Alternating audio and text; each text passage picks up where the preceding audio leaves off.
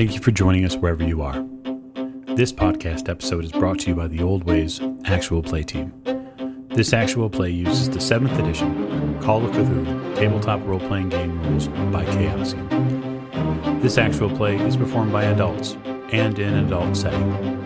While we try very hard to stick to language for all ages, listeners should know that this podcast may include mature themes. All content, including names, places, events, companies, and etc., that may bear resemblance to entities living or dead, is strictly coincidental. My name is Michael Diamond, and for tonight's game, I will be your keeper.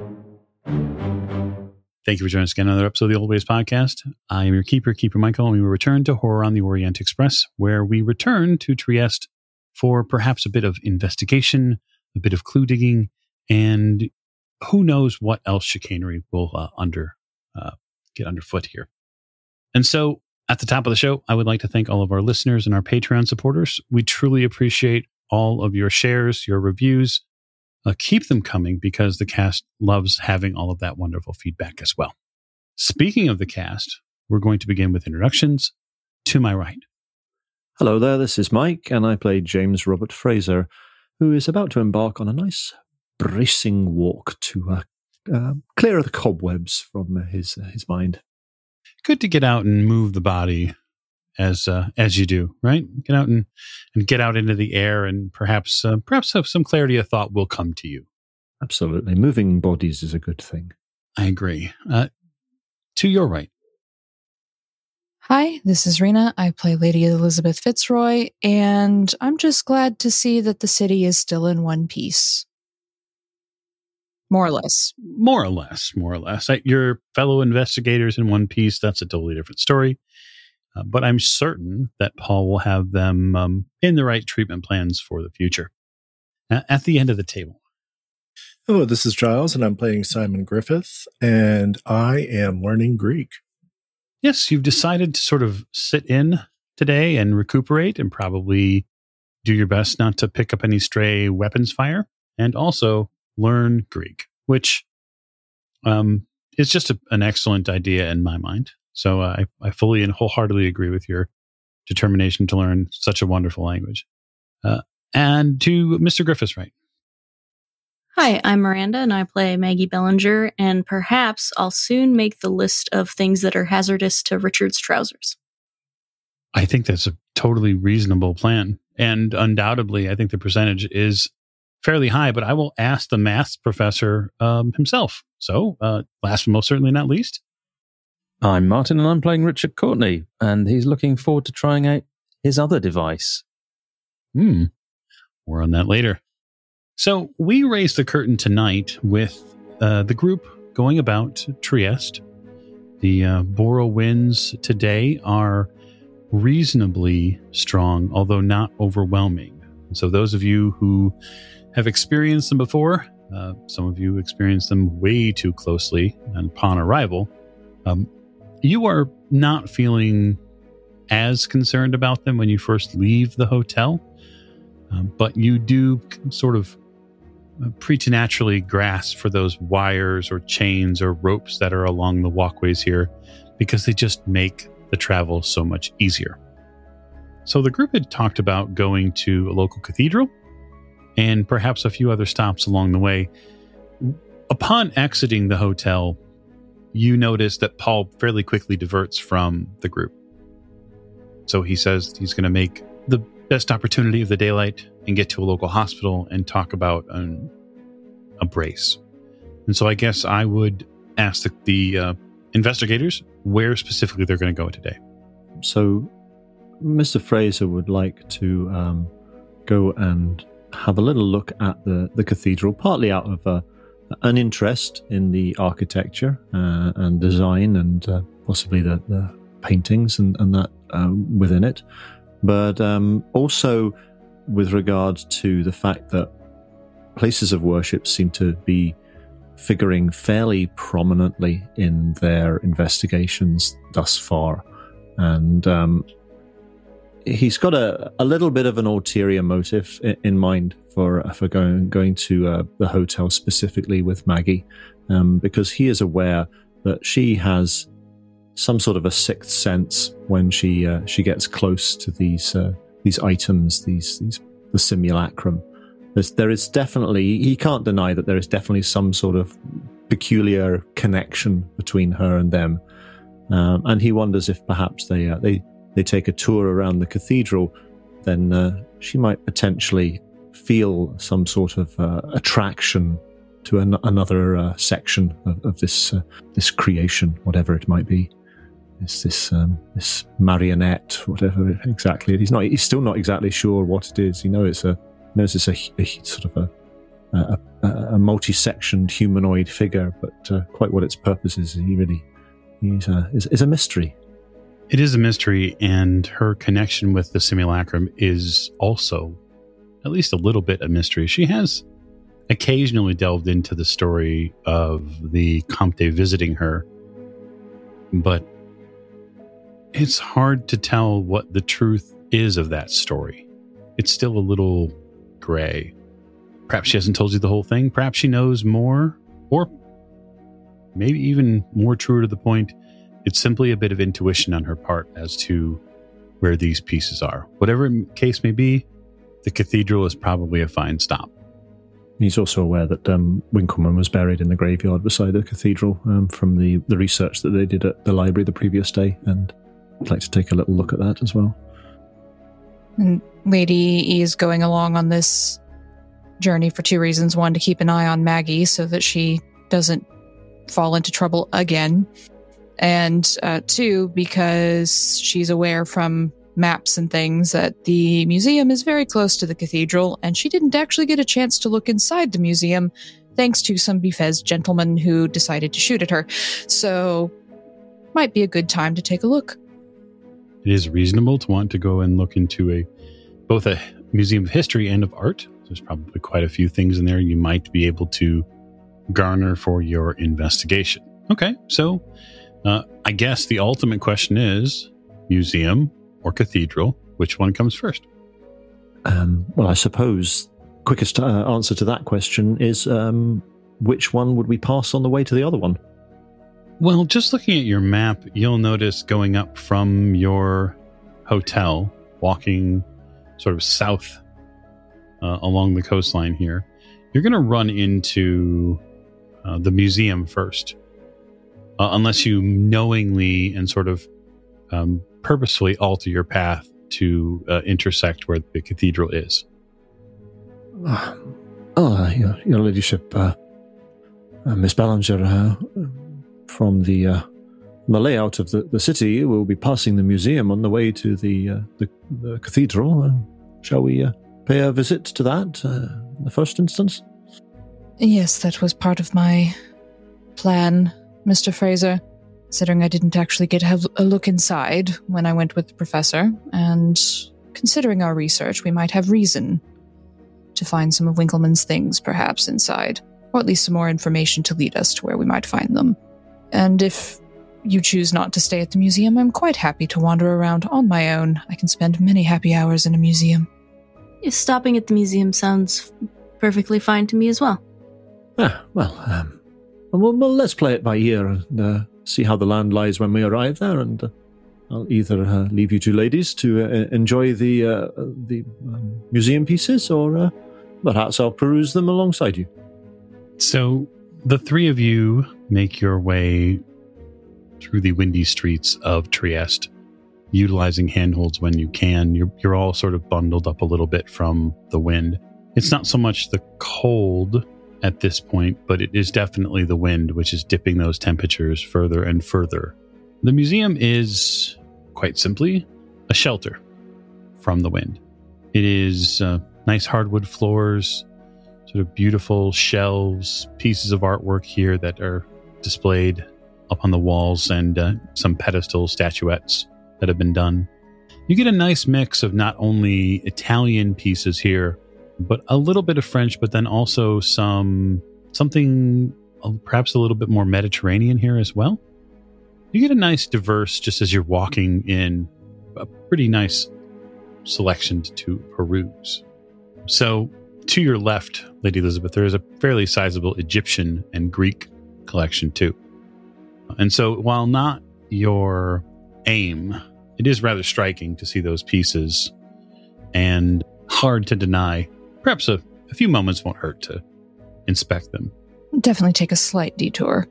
Uh, and for you, Miss Bellinger, I think probably one of the things you find most compelling here, at least straight away, is the Roman collection that they have.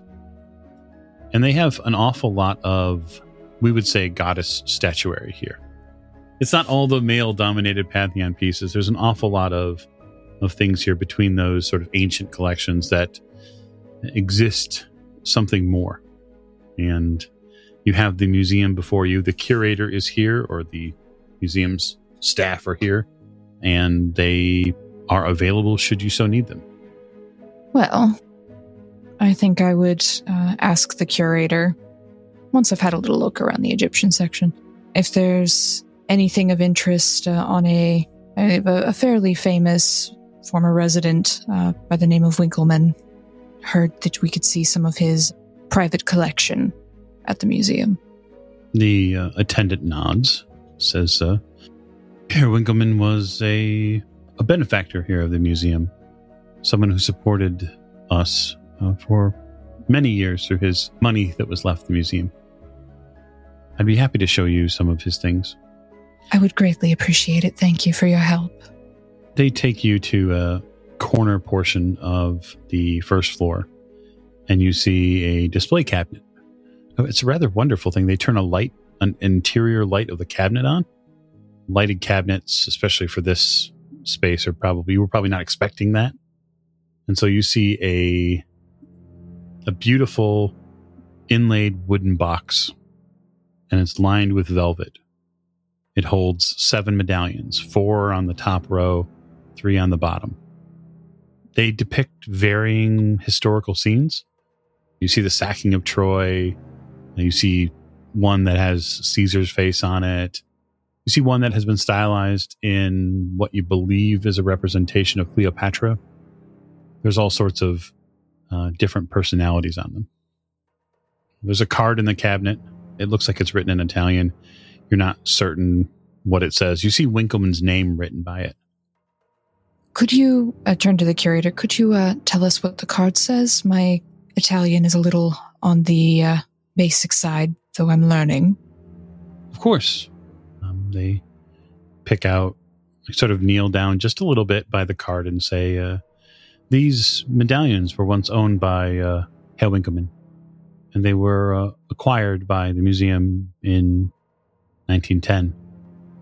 The medallions were left to us through that act by a gentleman, uh, Marcus Terramona, and the museum has had them ever since. I, I heard he was mm, poor Mr. Winckelmann was killed over these medallions. It's it's all quite tragic, really. What It a is. horrible thing. It is. Uh, we are happy to have them, and so uh, they serve as a uh, testament to his generosity and um, his good work.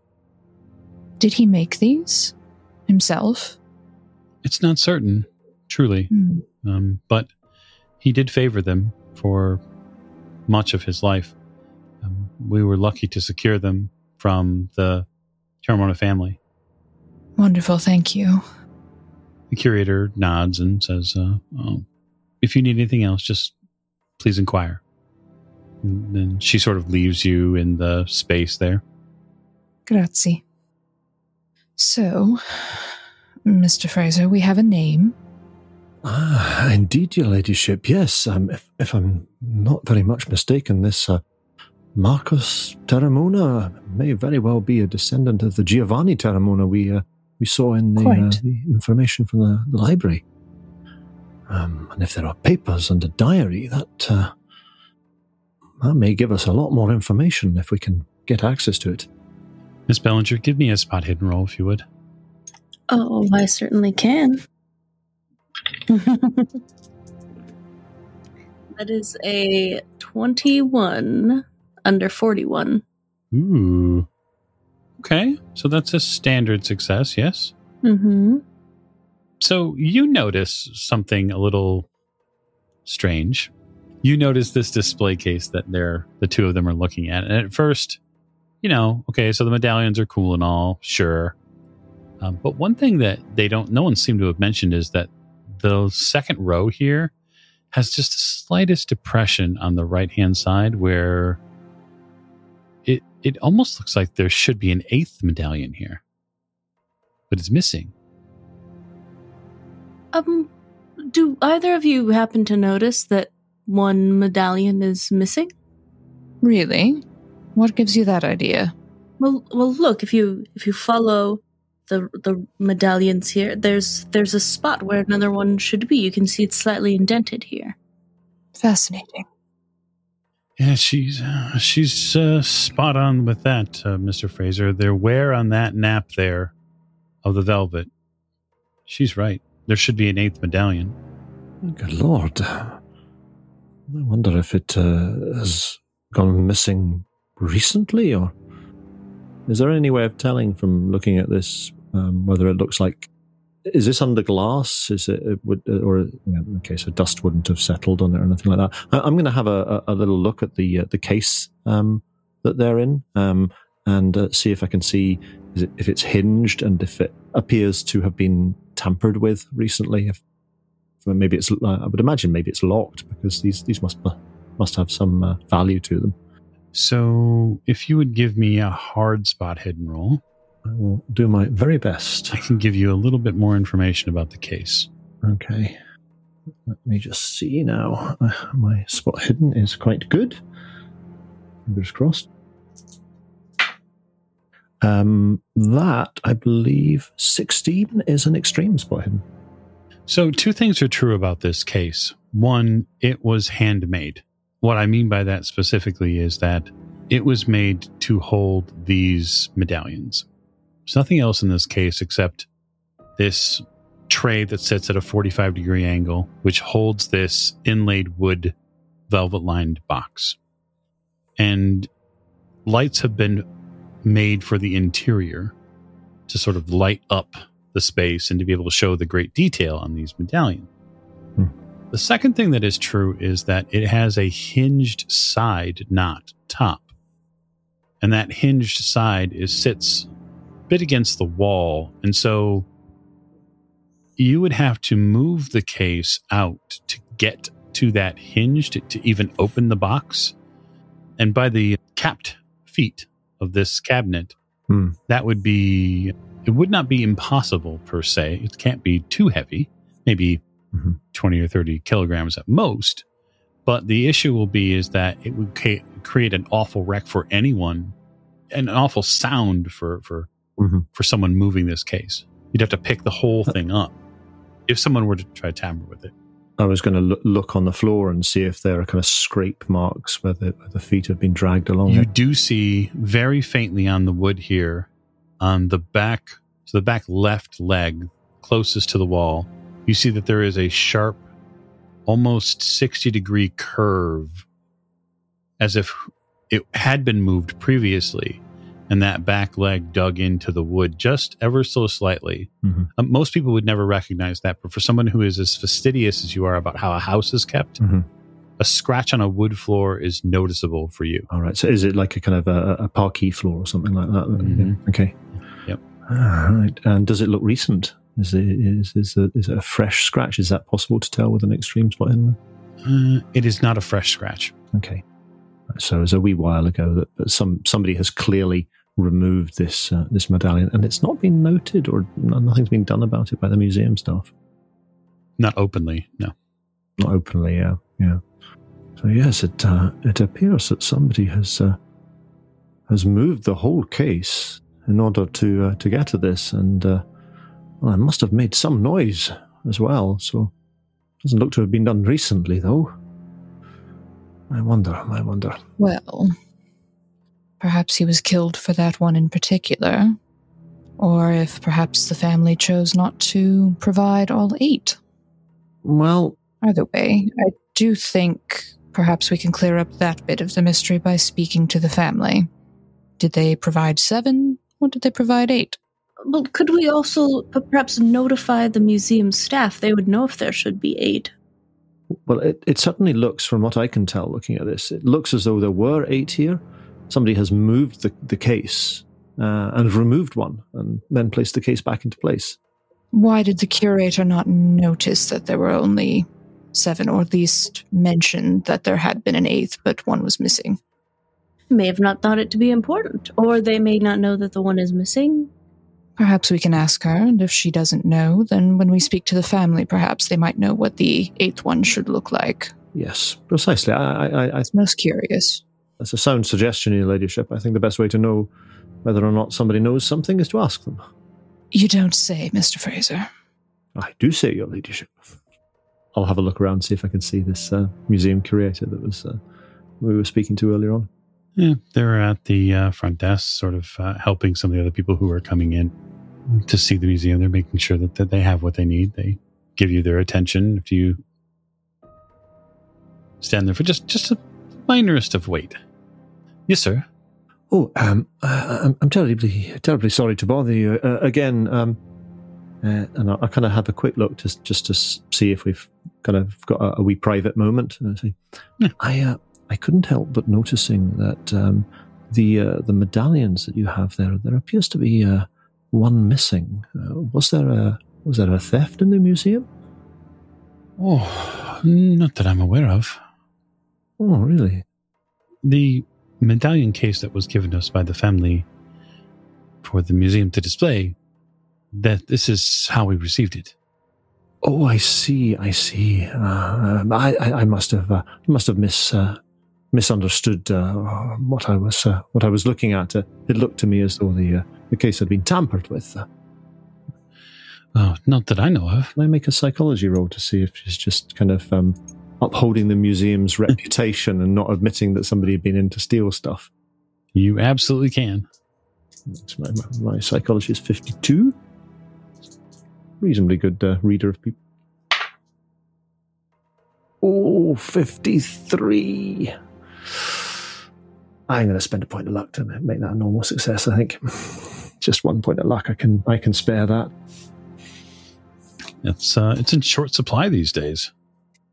You get a fairly good read of the curator, and you think that they probably know more than they're saying, but you don't in you don't get any malicious intent by it. You rightly ascertain, you think, that they're likely trying to preserve the reputation of the museum, especially given Winckelmann's, uh, well, his reputation here. They don't want people to think there was any sort of funny business with his seven medallions suddenly having been eight Yep. originally. I think I will I will let that go for the moment. Um, I won't press the matter, but uh, but I'll I'll thank the, the curator for their assistance, and I'll I'll head back over to uh, Lady Elisabeth and uh, and Miss Ballinger. Before you go, the curator um, sort of offers. Uh, the The family also left a sizable collection of books Oh, uh, that Winckelmann had uh, given them. oh, fascinating!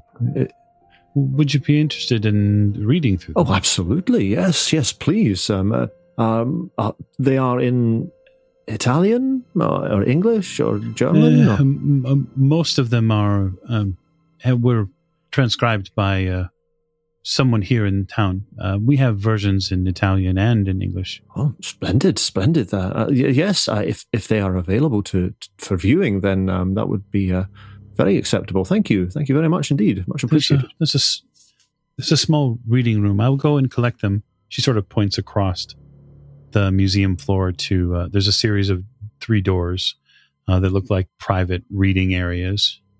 Marvelous. Uh, yes, uh, we'll uh, we'll be over there then, and uh, we'll see you momentarily. Wonderful. She steps her out behind the desk and goes into a back room. I'll head over to the others and give them the good news. Books. There's books here. The leadership. Marvelous. Um, and I believe this uh, this curator is going to make your day. now, the other thing I should note as well, um, it's clear to me from uh, speaking to the curator that uh, well, the museum claims that the the uh, uh, this particular display came to them in, in the condition that we see it. But uh, I have a very strong suspicion that uh, there may have been a theft at some stage in the past that the museum don't don't want to be public knowledge for fear of loss of uh, loss of reputation and like. Um, I didn't wish to press the matter with her, but uh, I don't know if I, either of you uh, uh, would like to perhaps speak to her and see if you can gain a, a little more information about the true nature of exactly how that particular coin came to be missing from the collection. Perhaps we should do some reading first, Mr. Fraser, because if I know what coin is missing or what metal is missing and what it looks like, I might be able to be armed with more information to press her with. Very good, Your Ladyship. What was actually? That's a very good question. What was on the coins? What uh, what design was on the coins? So um, the the coins have various designs from history. So that could be anything from Troy. It could be anything. It's basically ancient Greek and ancient Roman, also some ancient Egypt. Um, but all of them, for the most part, either celebrate one of two things. Either they celebrate a building project, like the pyramids, or they celebrate a culture which was known for building things, the Colosseum, Roman culture, that sort of thing. That seems to be the through line that you see, the theme, right? Anyway, which makes sense because Winckelmann's own his thrust in life was architecture. Okay, yeah, that um, yeah, that makes sense. Um, is there any way, from looking at them, does there seem to be any kind of sequence um, maybe maybe it might even be out of an out of order sequence because if one has been stolen this is the thing that's that's really puzzling fraser at the minute why would you only steal one? Um, because it would be noticed to be gone regardless. It's not like you know you, you steal one and, and, hope nobody notices and you get away with it. Um, why would you only steal one and not not more than one? What was special about that one? And is there any way of telling from the ones that are remaining what the one um, that's missing might possibly have had on it. I think it's too big of a leap of logic right now. You don't have enough facts yet, but it is a good question. Can you find the answer? That's the, the next one. So presumably there's some sort of a building theme to it though in some in some way shape or form. I would say that the eras end about 12th or 13th century. That's about the earliest quote unquote that you get. Right? That's the closest to where you are right now. So just judging that, maybe it's something in the 14th or 15th century that was built. Oh right, okay. So so it's like building through the ages kind of thing, maybe on, on the on the, the coins. Okay.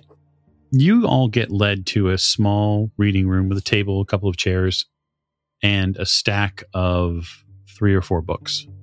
And these appear to be leather bound, probably about three to four inches high, and uh, a series of volumes.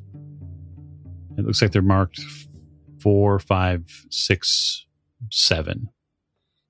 And the curator says the same family, the Terramona family, dedicated these books along with Winckelmann's medallions. If you'd like to have a read through them, perhaps they can give you some additional information on him, or perhaps she confesses that she has not read them. The uh, oh, the museum has an awful lot of books in its collection, and so if you are interested, then she encourages you to enjoy the museum, and even offers you tea. I will take tea and read some books. Um, so, Mr. Fraser, this looks like an opportune time to go check out a cathedral. I was just thinking that, yes. Um, uh, books are very, very much more uh, her ladyship's domain. Um, I can certainly um, carry them and uh, make sure they are aligned perfectly um, uh, in uh, in sequence on a on a shelf. But um, sorting through them for uh, vital information is that's, that's not so much his thing. So, for you, Lady Elisabeth, um, this is going to be a gargantuan read to try to do alone. Uh, that would be, of course, unless Miss Bellinger wanted to assist you with it. Well, I was about to say if we split the reading, then we can get through it faster, but Uh, I also don't know if Mr. Fraser wants to take the Maggie dowsing rod with him. Well, um, he will ask. Um, uh, Miss Miss Ballinger, um, uh, what is your preference? Uh, would you like to uh, take a turn about the cathedral with uh, with me, or would you rather Two beds. would you like to take a turn about the cathedral with me, or would you rather stay uh, here and uh, go through the this uh, the, the paperwork with uh, her ladyship? The cathedral sounds quite interesting, but Lady Elisabeth, do you need our assistance uh, in in the, the work here? There's uh, there's a saying I believe about uh, many hands and work and such. Yes, it uh, would be helpful to have some assistance. There's quite a lot of reading material, and even with my speed, I don't think I could quite get through all of it in one day. But uh, it's up to you, of course, Miss Bellinger. I wouldn't want to infringe on your walkabout time. Oh no, if if you think this is important, then I'd be happy to stay with you. Perhaps there's more I do. clues in the pages. I do think it's important. I will choose to stay with Lady Elisabeth. Well, then uh, I will uh, bid you adieu uh, for the time being. Um, and uh, well, shall I uh, come back here later on and catch up to see how uh, how you're progressing? Oh, yes, we could compare notes. Do you say that there, there were um, uh, two or three reading rooms side by side? Mhm. Yes. I think Fraser would like to very briefly, because he's become rather paranoid, um, just have a look in the other reading rooms to see if there's anybody in them. Okay. Uh, the reading room directly next to the one Lady Elisabeth and Maggie are in is empty.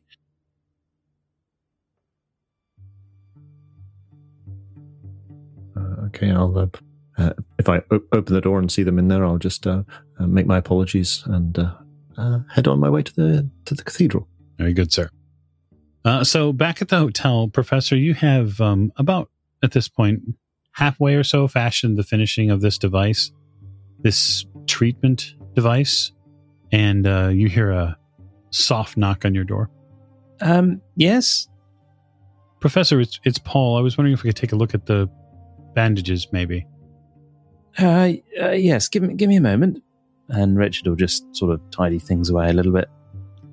Right. So when you come to the door, Paul is doctor bag in hand, and he's looking uh, reasonably positive. Uh, I've um, I've managed to uh, secure a, a nice brace for uh, for Simon at the hospital. Ah, yes. He did appear to be somewhat beaten up, but um, uh, how is his leg? I fear it's worse than many understand. Um, he's the ankles. You understand, damage to them is detrimental, and especially someone of his size, when they're harmed or when they're injured, uh, the ligaments inside them become loose, and it can be very difficult if it doesn't heal properly. I'm I'm I'm truly hoping that the brace will will help him a little bit, at least keep it straight, because well, we all know he's not going to stop working or or being I don't know, this group's punching bag sometimes it feels like. Yes, indeed. Um, hmm, well, that's good news. I mean, I, I hope he um, mends. I do too. Um, so if you would, um, should we check on your wounds perhaps? Oh, yes, of, of course. Yes. It Uh, smells a little strange in here. It's I know. Um, uh, electrical fire? Uh, no, I don't think so. I um, yes, uh, we um, ah, did did did anybody tell you we we, we spent a a most unusual evening at a a farmer's um. Uh, you you must have seen all over Simon. There was um sort of strange herbs and um like a, a clay like substance. It, uh, yes, I, I, I no idea what I smell of, but I'm sure it's not nice. Well, this hotel does have a bath, and if you don't mind me saying so, um, I'm certain that Maggie wouldn't mind if you took a bath. And She no, seems I'm- awful sweet on you, Professor. Yes, I'm afraid I'm running out of clothes at quite some rate of knots. I'm going to need some, uh, uh, some more. Everything I have seems to be either shot through or ripped. I was thinking about that. I was sort of wondering if maybe we could find a tailor who could perhaps get you something a bit more reinforced. Right. You know, like like um uh, a material backing for your trousers or your jackets that could stand up to the rigors and the torture you seem to put your clothes through. I can't walk around in a suit of armor. Oh no, nothing so nothing so medieval, of course. But but perhaps something that we look into. Um, well, yes. I, I mean, I, I suppose. I have no idea if Kevlar was invented at this time. It was not. It was not. Ah, um, but. Uh, what he talks about is a material you've not heard of before, at least not readily, and that's denim. Ah, It, it might be possible. Well, in in America, uh, denim is is, is worn uh, out west, where they do a lot of farming and cattle raising, and it's made to hold up to that sort of stress. The seams and some of the pockets are uh, rivet reinforced. right. Um, I, I don't have a massive problem with my pockets. I, it's more bullets that are the, the issue. perhaps we'll think on that a little bit more. Very well. Take off your shirt, please. Um, Richard will take off his shirt. It, you see Paul like do a double take as always. I still can't get past what's gone on with your skin. The geometric nature of it is Yes, I know. I studied it at quite some length, as you can imagine. I can. Paul's medicine roll is a 38. Well, and so, Doctor, uh, Professor, you're going to heal an additional hit point today. That's good. That's five. That's still pretty low, but I'll take it. He says, uh, eh, I'll come and check on you later this evening, and, and perhaps there'll be a way we can make sure that you're mending well. It might take a few days for us to get you back in proper working order. But Fraser did tell me that it was a pretty harrowing experience there at the grotto. Yes, I mean, I shot at again. I mean, I was only shot at the morning before in uh, in the, the garden outside the museum. That was the same fellow again. What, what what's happened to him? Um, well, I mean, he doesn't exist anymore. He he was um killed. Killed? Paul looks shocked. Yes, By whom? I I believe he um fell and hit his head against a rock. By accident? Well, hmm, the grotto is dark.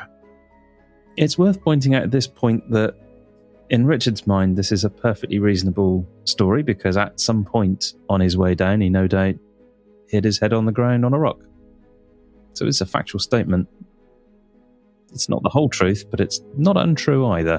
What you're saying is Richard is rationalizing what happened to the Bethesda man. Hmm. So, He hit him on the head with a rock, and then he fell down and hit his head on a rock with the full force of him falling such a distance onto the floor. Ground, rock. that's a zero six on my psychology roll. Paul sort of t- tilts his head just a little bit and says, I'm sure that there's more to the story, but what's important, Professor, is that you're here and not there, right? Not quite, yes. I mean, we all got out unscathed. I mean, uh, relatively speaking, we're all alive. Well, there's, there's a couple of holes in Maggie that might argue with that point, but she's somehow moving around the city again. She's a wonder. Yes. Yes, isn't she? I do wonder if the simulacrum is having some sort of effect on her in that regard. Ah, yes, I was pondering the same thing myself. Maybe that sort of. I'm afraid it might not be healing her, but instead giving her some sort of, I don't know, false energy. Maybe she's borrowing from places that um that that she shouldn't, and then the simulacrum allows that. I'm I'm worried it might have some permanent, lasting effect. Some, yes. I talked with Mr. Fraser about this in some regard uh, this morning, actually. And uh, in in a manner of speaking, do you think maybe that we could all look at this as not a, fateful and terrible outcome, but perhaps this is all very good? Why can't good things happen to these people? You, this group. It could be that Maggie's connected with something that others haven't. She's benefiting from it. Um, right. I'd be interested to hear your thoughts on uh, how you would determine whether it was a good thing or not. I mean, have you have you studied it and its effects? I haven't unfortunately been given an opportunity to study both Maggie and the pieces together, but of course, as a man of science, I'm very much interested to do so. Yes. I mean, Miss Bellinger and I met for something more in regards to her recovery from what happened in Venice. And I've given her a treatment plan that I think will be somewhat effective for what's going on. It's something we'd used at Charrington before. But perhaps there is some credence to studying both her and the simulacrum pieces together in the same space. And just to see what effects that they have on her. I I don't think she's a a lab rat, but um Oh, no, I wouldn't say that at all. No, no. no harm in observation, but I, I certainly wouldn't uh, want to put her through any trials or, or tests or anything of that nature. I, I, I think that would be highly inappropriate, unethical. Hmm. Observation was my first step. Yes. Yes, may, maybe the last as well. I think that's fair. I would rather have Maggie guide the treatment process anyway. It's her body. Don't you think?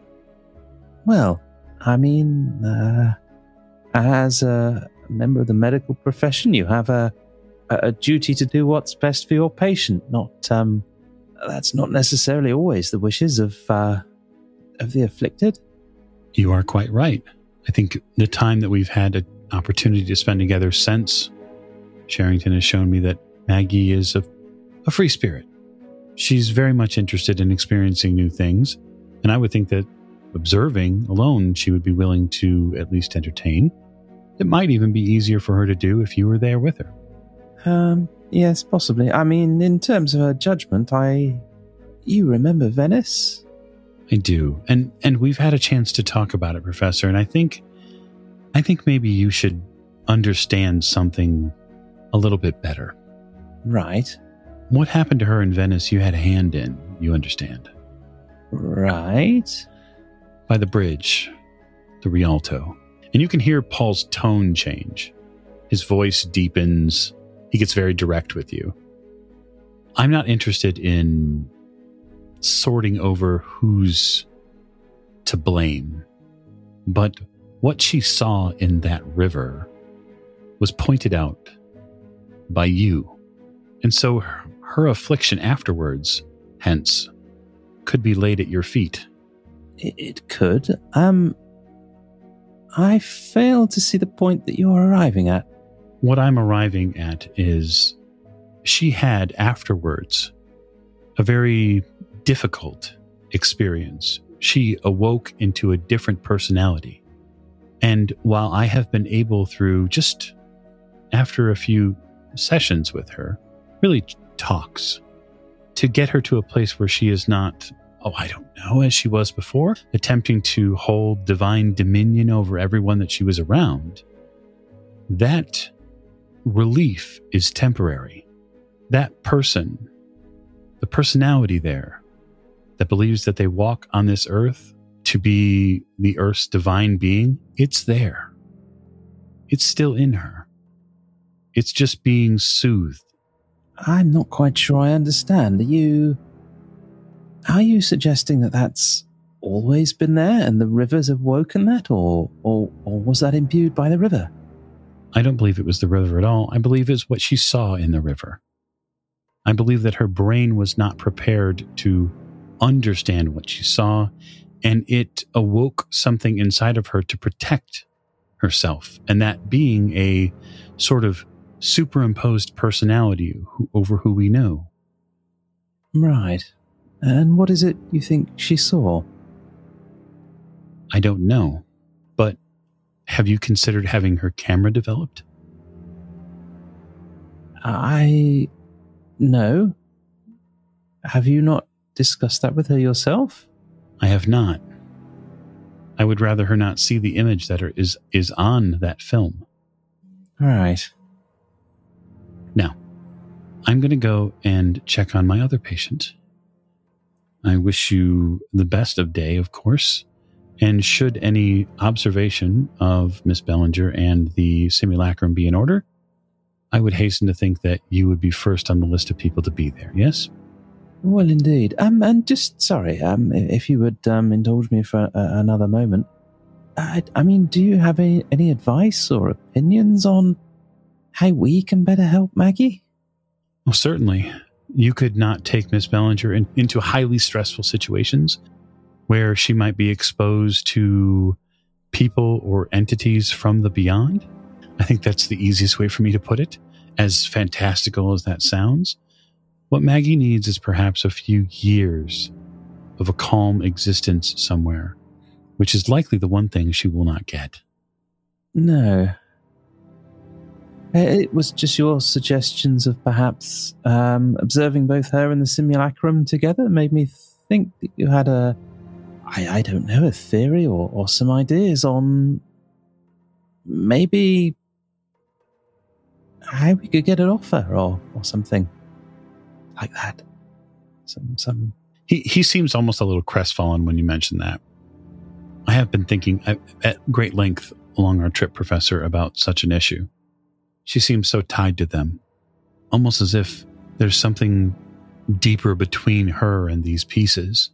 I don't understand the connection. I, I don't know if you, if anyone does. no. Right. Um, Richard's confused.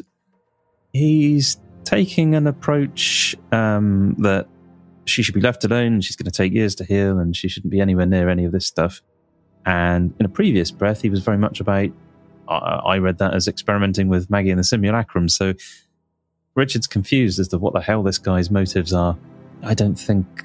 I don't think Richard knows what to say to Paul now, so I think he's going to have to leave it and get back to him later. When there's enough of a silence between the two of you, Paul turns to leave. Mm. He gives you a, uh, a a simple nod and says that he'll speak with you later, and heads down the hall to talk to Simon. So, Simon, in the depths of your Greek learning and research, you are visited probably about midday or so with a tray of food in the hands of Paul, who comes to check on your wounds and to see how you are getting along. Afternoon, Paul. Uh, Simon will be sitting up at a table because he doesn't want to have his legs stiffen too much laying down in bed. Oh, you're up. I, I thought it best that I uh, not allow my leg to stiffen too much. And, and I've got some work to do here. We're, we're going to be coming up on uh, the Balkans soon. So uh, I'm boning up on my Greek here. Well, it is a uh, book by many, I would imagine. And is it true that you're taking the train all the way to Constantinople? That's what I understand. Hmm.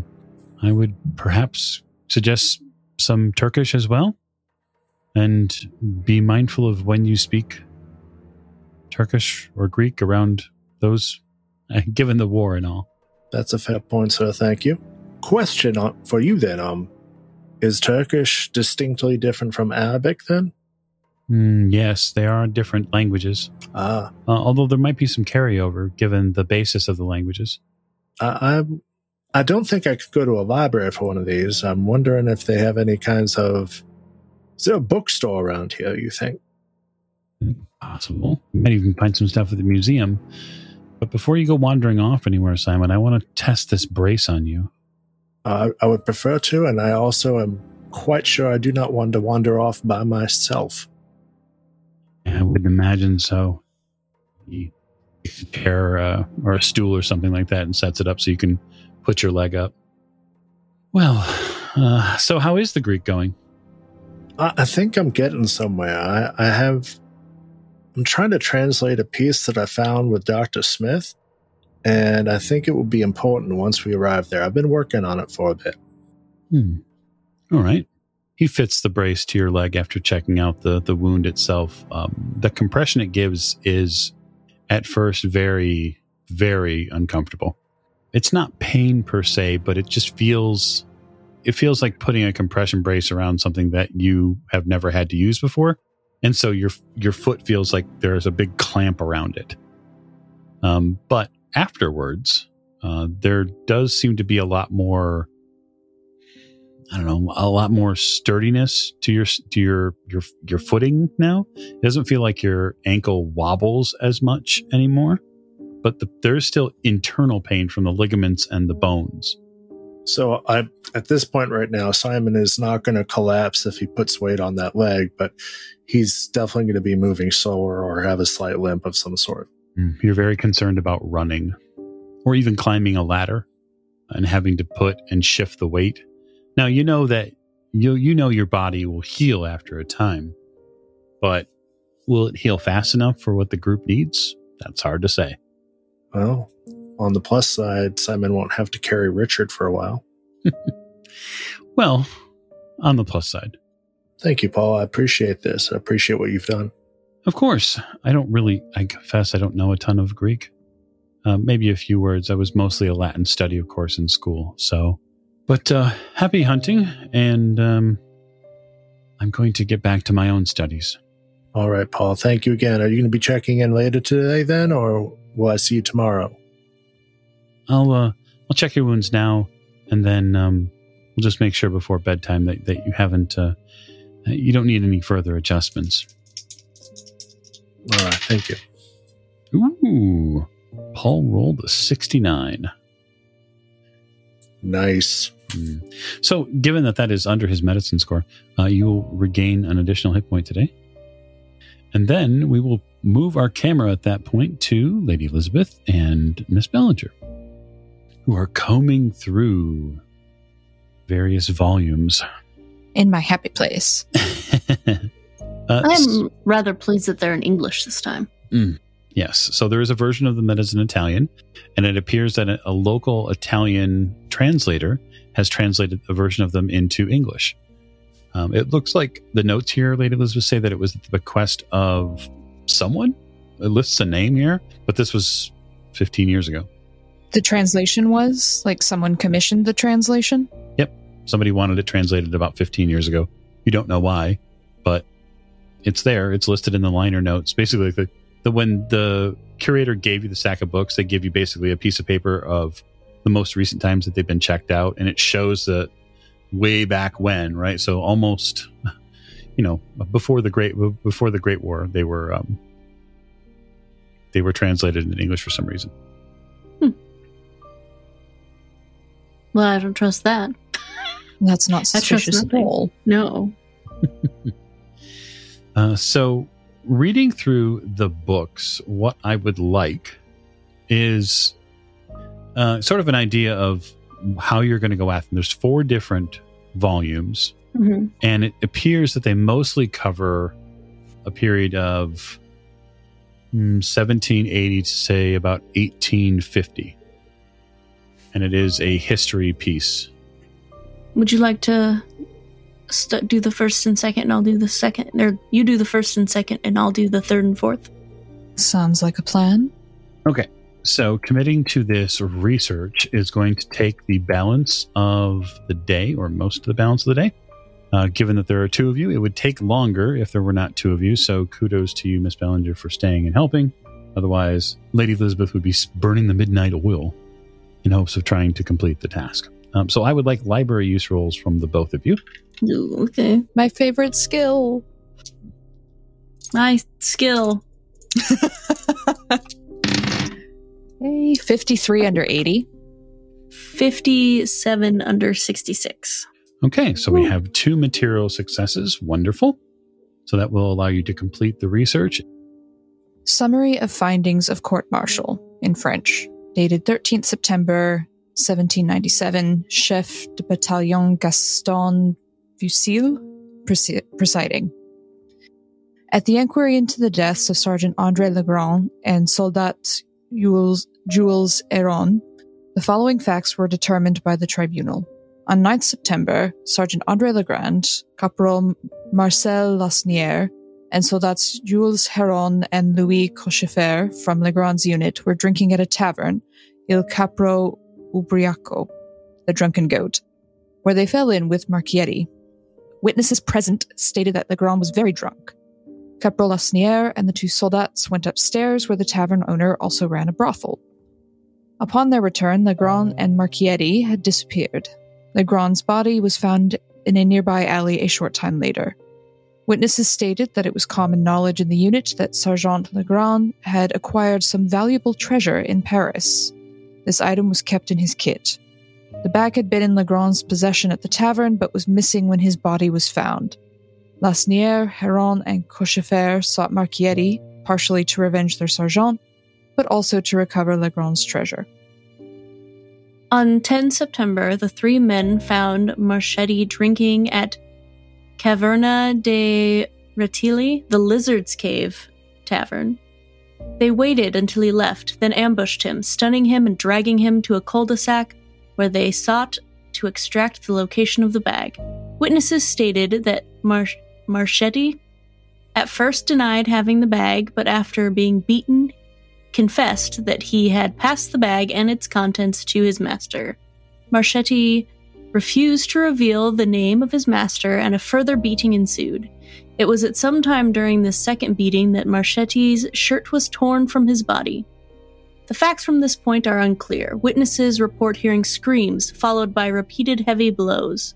The civil authorities were summoned, and upon investigation, Lasnieri and Cochefer were found dazed and bleeding, along with two bodies. One was the body of Heron, who appeared from the marks around his throat to have been strangled.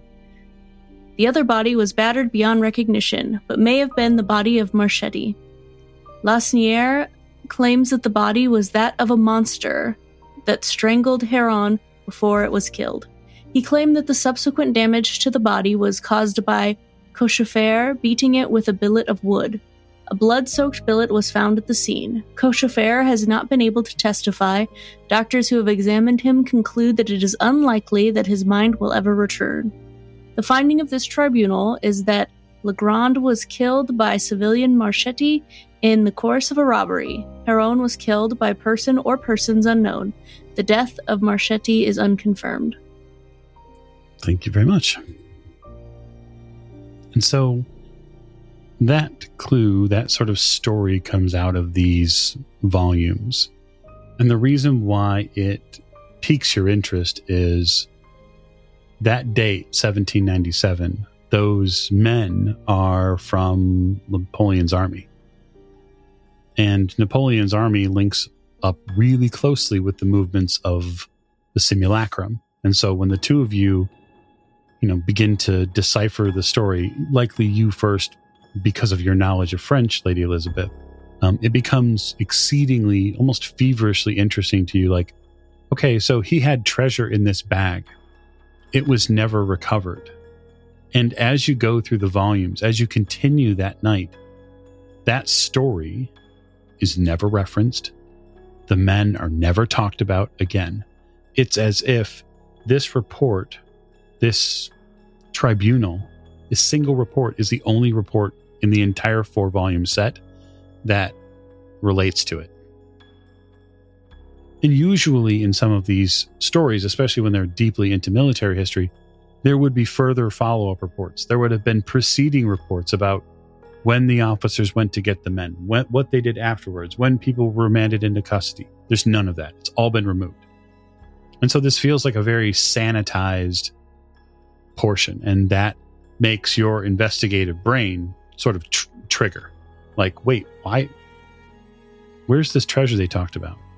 What happened with the bag? They said his mind went and they, they don't think he'll ever recover? How did that happen? And the specific thing that pulls out to you, Miss Bellinger, is that they talk about a monster.